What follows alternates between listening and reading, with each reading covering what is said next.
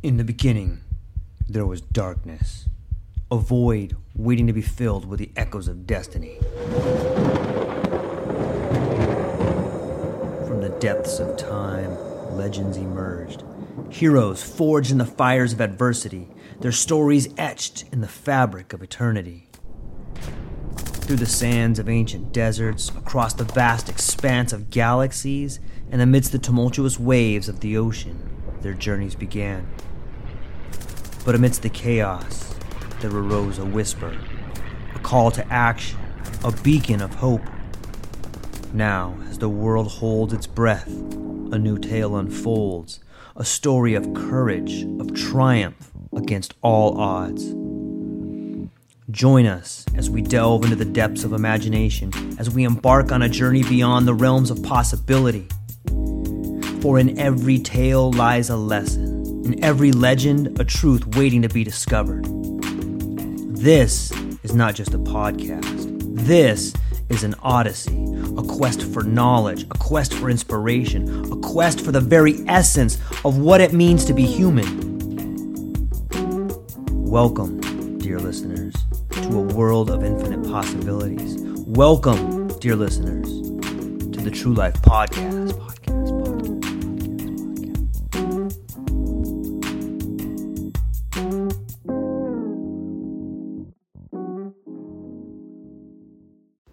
Ladies and gentlemen, welcome to the True Life Podcast. We're going to talk about corruption today. For my listeners who don't know, Gary, would you be so kind as to introduce yourself, please? George, thank you, and good morning. And good morning to your listeners as well. It is a, a, a beautiful day in Honolulu. So, and actually, I'm in Kailua, so it's even more beautiful here. But my name is Gary Cordery, uh, George. You know, it's amazing uh, the unique pronunciation of that name. Nevertheless, Gary Cordery, glad glad to be with you this morning. George, it's a blessing to be with you. So, thank you. Very nice. I'm thankful as well. I wanted to, I know you have limited time today, and we're thankful that you're here with us. I wanted to talk to you about something that has been plaguing not only our nation, but the state of Hawaii. And it's this idea of corruption. Most people understand corruption as a form of dishonesty that is, is a crime or offense that can have real ramifications. And there is a lot of it throughout our nation. Maybe it's the time, maybe it's the state we're in. But can you speak to your idea of what corruption is and what you have seen examples of in Hawaii? George, uh, well, cor- certainly corruption is not new. corruption is corruption. Is uh, a part of the human condition. You know, corruption. When I think about it, I, I think of corruption in terms of favor. Uh, people seek curry with those who they think have influence or power, and so they come to them and make offers and and su- suggestions and recommendations and potential outcomes and long term benefits. And they offer strategies uh, and I, we could call them bribes. You can call them corruption. You can call it pay to play uh, there's a number of terms some you know they're synonymous with uh, bad behavior but essentially uh, the idea that a citizen or a lobbyist or a, a, relative or a business person whether it's blue collar or white collar they come to a legislator or a political leader and they offer them gifts or, or promises for benefits if they'll en- enact policies or or direct uh, uh, circumstances or those kinds of things that would be favorable to those who bring in bring in uh, the corruption, bringing bringing essentially a bribe. So it's uh, in Hawaii, it is rampant. It's it's rampant everywhere. But in Hawaii, it's become so commonplace. You know, we call it pay to play here, but everybody doesn't want to get really about the word we lose the power of uh, the distinction because we don't use the actual words bribery, corruption, uh, lawlessness. These are the kinds of words that are actually related to to corruption and how it's implemented. And, and when we start using those kinds of words, it'll bring some sobriety, and this kind of behavior should stop. It happens everywhere in every aspect of our government. It happens uh, in, in permitting, it happens in contracting, it happens in zoning, it happens in all, all forms of legislation, there's the pay to play piece. So if you want to get something done in Hawaii, this is word on the street. You want to get something done in Hawaii, then bring a gift, bring a gift, bring a promise, and you can get it done. Yeah, it's it is rampant here. I often wonder, let me ask you, it seems to me once you read and you as a builder and someone who has owned their company, I'm sure that you have found yourself in positions where, hey, I'm not sure if I can trust this person. Maybe better to trust my kid or hey, I don't know these people. And so sometimes it seems to me that corruption, especially in Hawaii, is is something, some sort of idea of trust, even though it undermines the very trust of the people. Let's say you find yourself in the governor's seat and you you're surrounded by people that you feel you might not be able to trust. What would stop you from turning to a family member or accepting a gift? You know, what, what is it that you have that would allow you to be uncorruptible? Well, uh, uncorruptible. Uh, you know, corruption, corruption uh, is something that actually something. It's actually comes on slowly. I don't think a person actually arrives at a position fully corrupt. You know, they right. learn the system in in politics, you know, it starts at the county seat level, and then you make maybe you make a legislative seat, and then you rise within the legislative branch. Maybe you make president of the Senate or mm. something along the line, or Congress.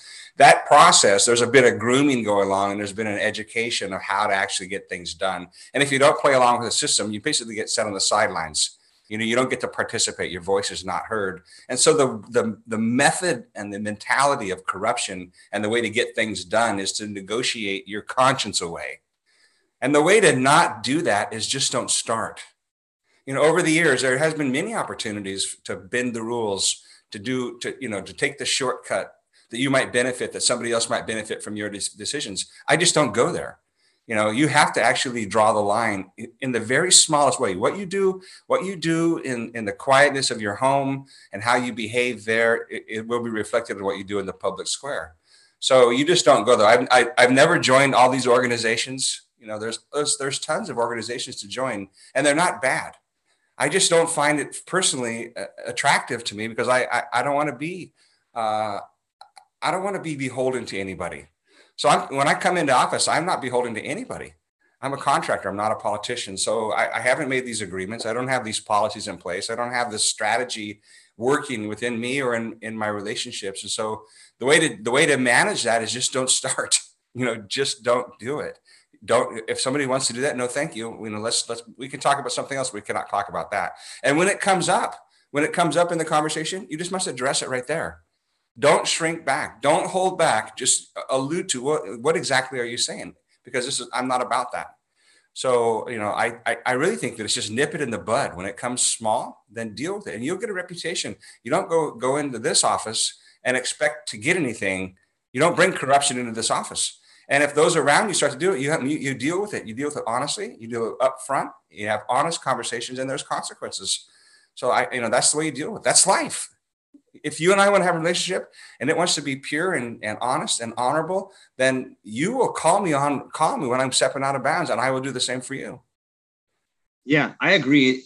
And to me, it's it's so foul on so many levels because it seems to me the people that go into relationships wanting something they are the same people that you know they have corrupt relationships with their family with their kids with their wives and that's probably why we live in the society we live in not only that um, what what do you think the consequences for corruption should be if someone were to get caught? Obviously there's different levels but what, what kind of consequences could there be for corruption?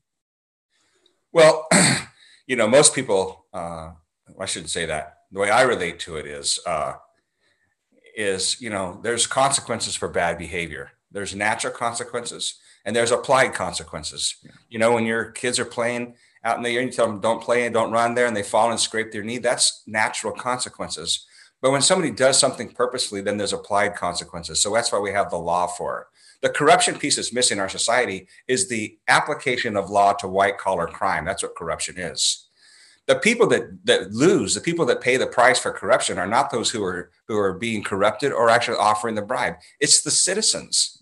And the citizens have a right for righteous government. They have a right for lawful government to, to adjudicate and to maintain you know accountable relationships so that the people prosper. And when people don't prosper, there should be consequences. These people must be prosecuted. I can, you know, in our administration, we are going to have a task force that looks at corruption and we're not going to hold back when there's when there and there'll be opportunities for people to call in you know, uh, and let them let their voice be heard, and it, they'll be it'll be censored, but it will be followed up. I don't mean by censored; it'll it'll be held in private. You know, this uh, this whistleblower idea it used to be held in high esteem. So there should be an avenue for people to go, listen, this is what's going on in my department. I hear it, I do hear it from people. You know, this is what they're doing. This is why we can't get anything done. Those people must be held to account. And I can tell you, when you start doing that in government, it will stop people need to know that there's consequences. And when they do know that, and when there's actual prosecution and there's actual uh, jail term or fines or whatever is required, whoever benefit, first of all, whoever benefits from corruption, from, from corruption, whatever the benefit was must be taken away. Period. They lose it, and it gets offered back to uh, however it can be, uh, you know, rightfully discerned, but it should be taken away. Yeah, I agree 100%. It's amazing to think what could be done if we work together. It's amazing to think what could be done if the people in positions of authority weren't utilizing some quid pro quo. Right. Another another issue when it comes to corruption that I see is, you know, here in Hawaii we have so many different cultures. We have so many different people from East Asia and, and South America and all over the United States. And with different countries comes different cultures. And with different cultures comes different business practices. And so we see the world differently. I've had some friends that uh, did a lot of work in China, and and in these countries, it's it's a different model. And some of the model there is to bring about, hey, here's a gift to see this person and stuff like that. How could you? How is it possible to communicate different values of of what it means to in the workplace across different cultures? Well, it's very true. You know, I was just at a dinner last night. And we were talking to a, a couple who who has many relationships in East Asia, and, and they, we had this very conversation. How is it that how certain people come into Hawaii and they start projects, and they and they avert the law. They don't pay their taxes. They pay cash to everything, and quite frankly, and where they grew up and where they come from, that's business as usual. That's part of the problem and the breakdown of the of of cultures being separate. When cultures and people come here, they should assimilate into American values. They shouldn't use their unique gift of who they are, you know, whatever culture, but they should come and understand that America is a law based on law. I'm a country based on law, based on righteousness, and that those values, they must understand and learn those values, in particular to become a citizen. So if you're going to become a citizen here and you're going to participate in society here in America, you should abide by American law and American justice system. So when people come and they want to bring they want to bring gifts, you know, it's a fine line. I got to tell you, you know, how do you somebody brings you a box of candy? What do you you know you tell them? Oh no, you, you can't bring me a box of candy. We have these are these are election laws. These are gift laws. You know, we're supposed to uh, you know you're supposed to let everybody know everything that's done. So when does when does friendship uh, where, where does that draw the line? I think people know. People know inherently when somebody's trying to buy your influence that, that people turn their turn a blind eye when they know it's going on is the problem. People's consciences must function. It, you know that you shouldn't get this gift. Why are you getting this gift? You know, uh, so it's one thing if you go stay in somebody's house and you're there for a week and you want to leave and you want to offer them a thank you, a nice card and a, and a box of chocolates as a, as a, as a gift, as a, a, a show of appreciation for their kindness to you. It's another thing to bring them, you know, tickets to the basketball game and you don't even know them when you're going to have breakfast. That, there's a completely different intention there. And so people have to know that their conscience uh, must work. I don't know, you know, I don't know how to stop that because that's part of humanity. It's been going on forever. And I, I don't know that I don't know that that necessarily goes away. Uh, I just know that people that are that are doing that for a purpose to receive something, this must stop. Yeah, I agree you know, especially here in Hawaii, I, I, think that we're we're really between a rock and a hard place when we look at corruption and resources. And two of those main resources that I see are are water, are uh, housing. Out as a as a uh, package delivery driver, you know, I see houses go up for sale and then an all cash offer come in, mm-hmm. and then these houses just stay vacant. There's so it seems to me that there's so many so much foreign investment that comes in and just bids up the housing prices and the house just sit there is there something that we could do I, I, think that has to also affect affordable housing when you're just driving houses up as a speculative asset that makes it impossible for a young family that you have with your kids and that i'm going to have soon it's impossible for these kids to even have a chance here do you have any right. ideas about how that could be worked on or potentially made better Yeah, there's you know there's numerous ways. Uh, these there's investment properties. You know, there's people. Right. I, there's there's some tension there. There's the right for people to, to be to private ownership to buy and sell. That's a part of liberty. That's a part of the American dream. That's a part of capitalism. All those all those things I, I love and appreciate about our country. The problem is is when you have corporations and individuals coming in buying up ground and land and properties and homes that are averting the laws. So you know we do have these laws on the books that you know there's their tax codes and the, these kinds of things that that are supposed to be applied to to people in doing these investment properties. I, I, don't know exactly how to stop the idea that somebody comes in with a cash offer. It makes it almost impossible for a young hmm. family here here here locally. You know, the families hui up, they gather enough gather gather enough money together for a down payment. They make a proposal on the house, but but the, but it has it has strings. They have to get qualified, and then somebody comes in with a cash offer that's just as good or, or, or more. What is the homeowner to do? They're going to evaluate the closing date. They're going to evaluate, and then they say, "I'll take the cash offer." Of course, they're going to take the cash offer the, the, the question is, is why is the cash offer so high? Is it just supply and demand? It is not just supply and demand. The cost of housing is, is driven by lots of forces. You know, so uh, we have to. There's lots of opportunities to change the supply and demand equation. We have to work through DLNR. We have to change the way uh, leases are ran, where what's set aside, creating more ground to, to more development change the zoning rules, change, uh, you know, R7, R5, R10, change all of these kinds of, of rules. So, and all these regulations so that more capacity can be made, so it can be built. And then the cost of housing and how to do, how to do that, you know, those, so all of these components, they're driving up the cost of housing. I don't think, I don't know how you possibly in a free society set aside somebody coming and saying, I'll, I'll give you a cash offer. I don't know how you do that. Uh, we change, you're talking about changing society you're talking about going away from from a, a, capitalist mentality where where a person is free they sell their house somewhere they have they've done well they've managed their resources right. they have they, they have the capacity to do this uh, that's one thing. On the other hand these these these townhomes that are being built in Kaka'ako these million dollar these two million dollar uh, condominiums how did they get that ground? What kind of tax incentives were given? How, how are how are building permits issued and processed? Those kinds of loopholes can be changed. So and a lot of those properties sit down there empty.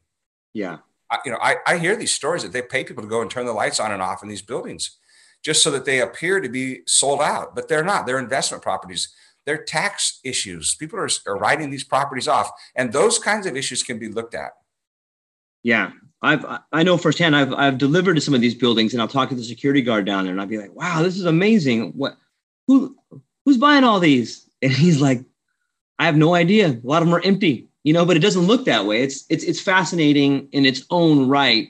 And I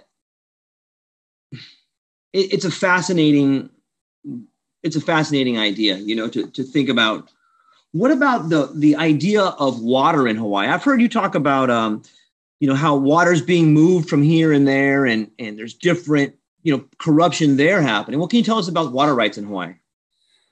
Well, you know, water rights in Hawaii, you know, we're on an island, you know, so we don't we don't have massive mountain ranges feeding us snowpack, right?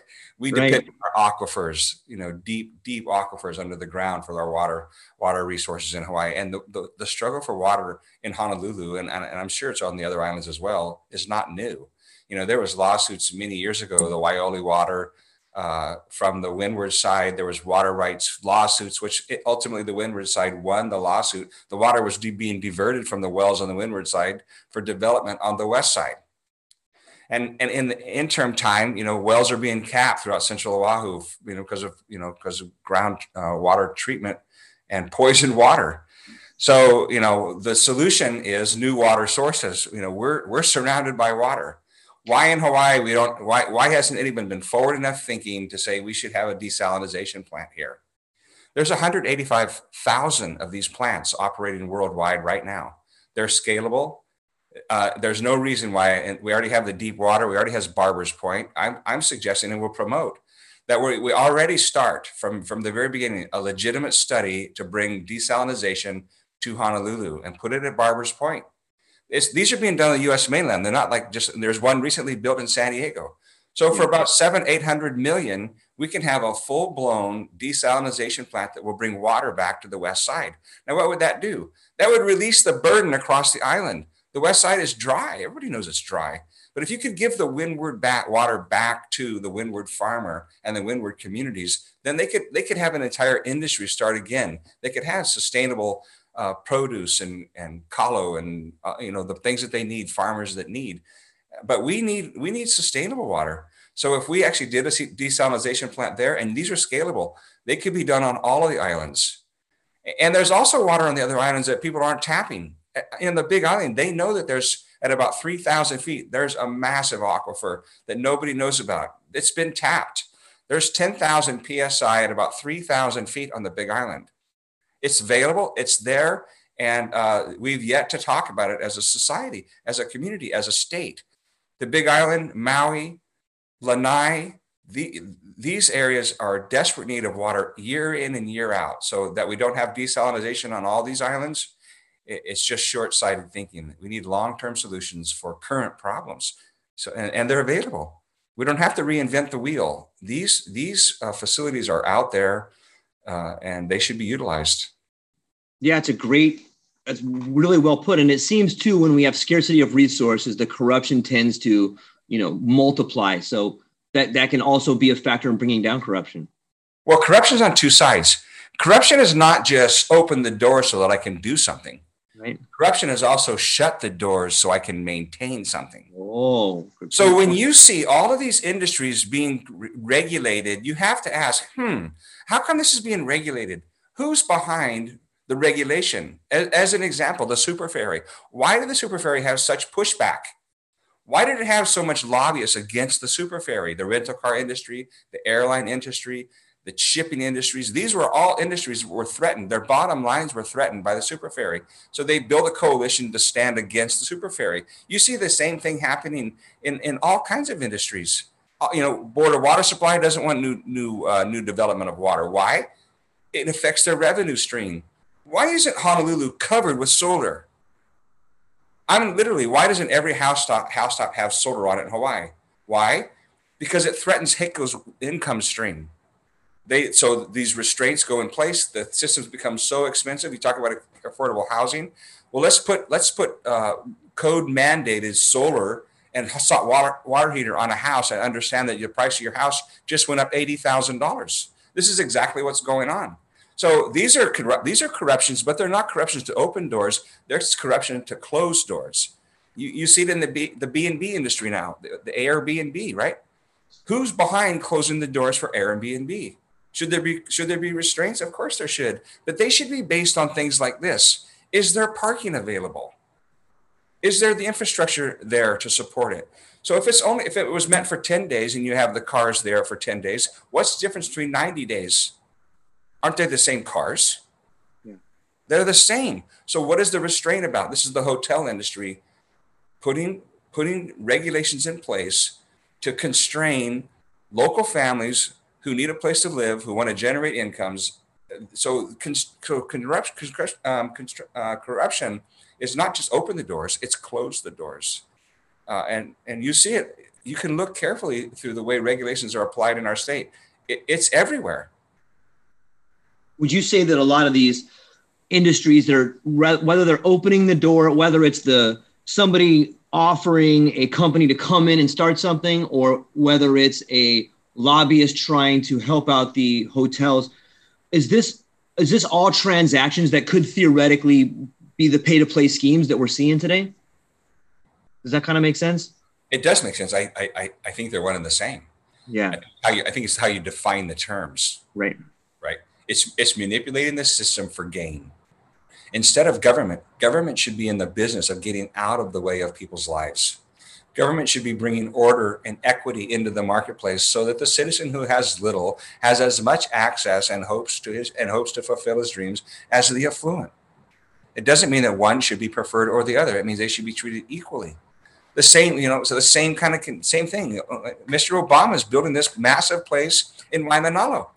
Nobody else gets a seawall. How come nobody else gets a permit for a seawall, but he gets a seawall? How come when you leave, when either side of his home, the, the road is paved beautifully, brand new, But you go either side of his home, it's pothole city. From Waimanalo to Kailua, from Waimanalo to, to Hawaii Kai. How come his stretch? What is this? Is this not corruption? This is corruption. The people pay their taxes for all the roads to be paved. Then how come only his road gets paved? I'm just curious.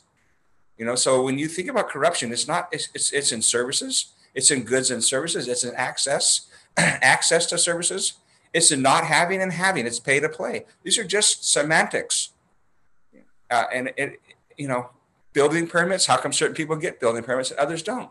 How come zoning in certain areas are, are restrained and other areas they're changed? you know, recently we have, you know, we have set aside Ag 1 properties. These grounds are designated they're identified as ag properties. How come certain properties get rezoned and all of a sudden you have solar on them? What happened to uh, the decision to maintain ag in Hawaii? Is this corruption? Mm, I don't know. I can't say specifically is it corruption, but I'm saying that the idea of pay to play, to offer something to get something, is is uh, rampant in our state. And what like, you know, I I I agree that the first way, the, the first thing everybody needs to do is identify the problem. That's how you figure out what you need to solve. What are some other solutions? Like it seems so entrenched and it seems like it's just systematic. What what is a do you have a pathway laid out? Like what are some things we can do to to get around this or at least make it transparent? What are some things we can do to to focus on this and make it better? Well, first of all, how about ethics in government? Let's start with that. what a novel idea. Novel idea. How come the governor nominates and appoints the attorney general? Hmm. How come how come the courts and the governor th- through that combination appoints the ethics commission? How is it that the ethics commission is supposed to oversee the governor and the other departments in our in our legislative branch? The ethics commission, the attorney general should be voted on by the people. They should be representative from all the islands. The, each island should have a representative to sit on the ethics commission. They should be nonpartisan, and they don't have to be. They don't have to be ex-politicians. You can look at other states. When you look up at the makeup of ethics commissions in other states, it's drastically different than the one we have in Hawaii. First of all, it's completely independent from government. So the idea that we have an ethics commission, a judicial branch, and the attorney general all linked directly to the governor's office is inherent. It's just begging for corruption. You know, so this is so start there. Start with honest, honest ethics, and then start with res- accountability. When the ethics uh, finds, when an ethics commission finds something that's out of order, that's wrong, that's dishonest, that's unlawful, it must be prosecuted. If it starts at the top, it will find its way down, and it will change the culture of corruption. Without starting there, you can talk about corruption as long as you want. Until we have a, an attorney general that is elected by the people, and the attorney general is mandated to uphold the laws and the state constitution, we will always have a corruption problem. Because he, the, currently, the, the attorney general, he does, he's at, the, he's at the service of the governor. You just have to think about that.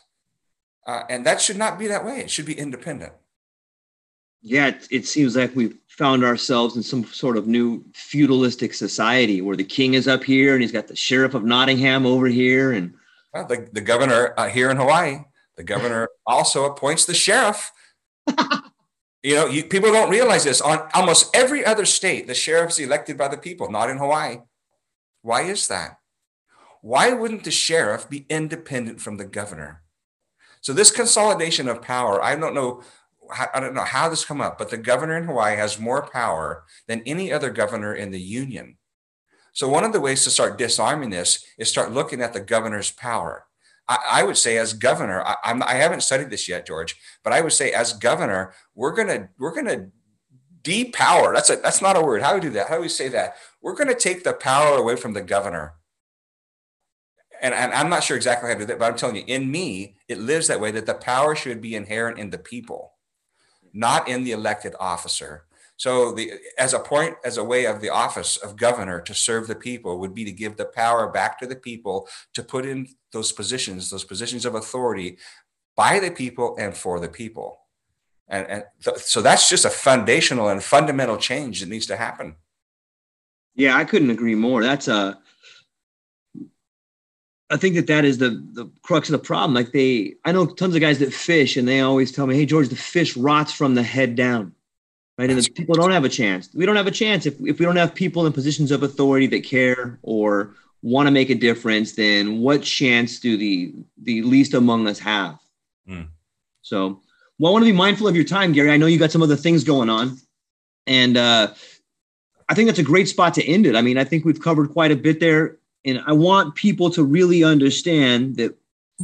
You know, we've talked about ideas, but more than that, we've talked about solutions. And I think your solution of changing government from from the head from the heads up is is is the is the place to start. What else do you, is there anything you want to leave us with, or can you uh, tell us where your rallies are going to be, or where can people find you? Well, actually, I want to I want to go back just for a moment about government yeah, the way it's structured.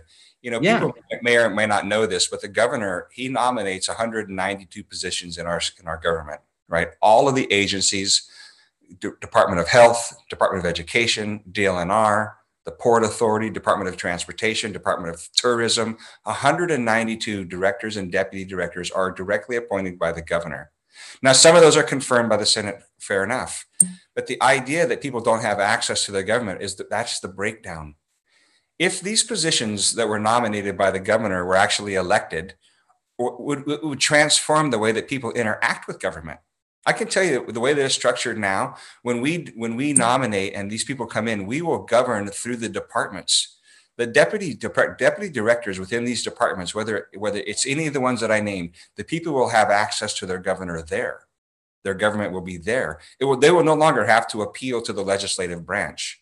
We will create access for the people to come into the department. So if you have an issue with land, you have an issue with the parks department, you have an issue with water, the coastline, you bring your issue to a director within DLNR, and we start we start looking at the problem at that level and bring resolution at that level rather than going back to looking to codify your change in law.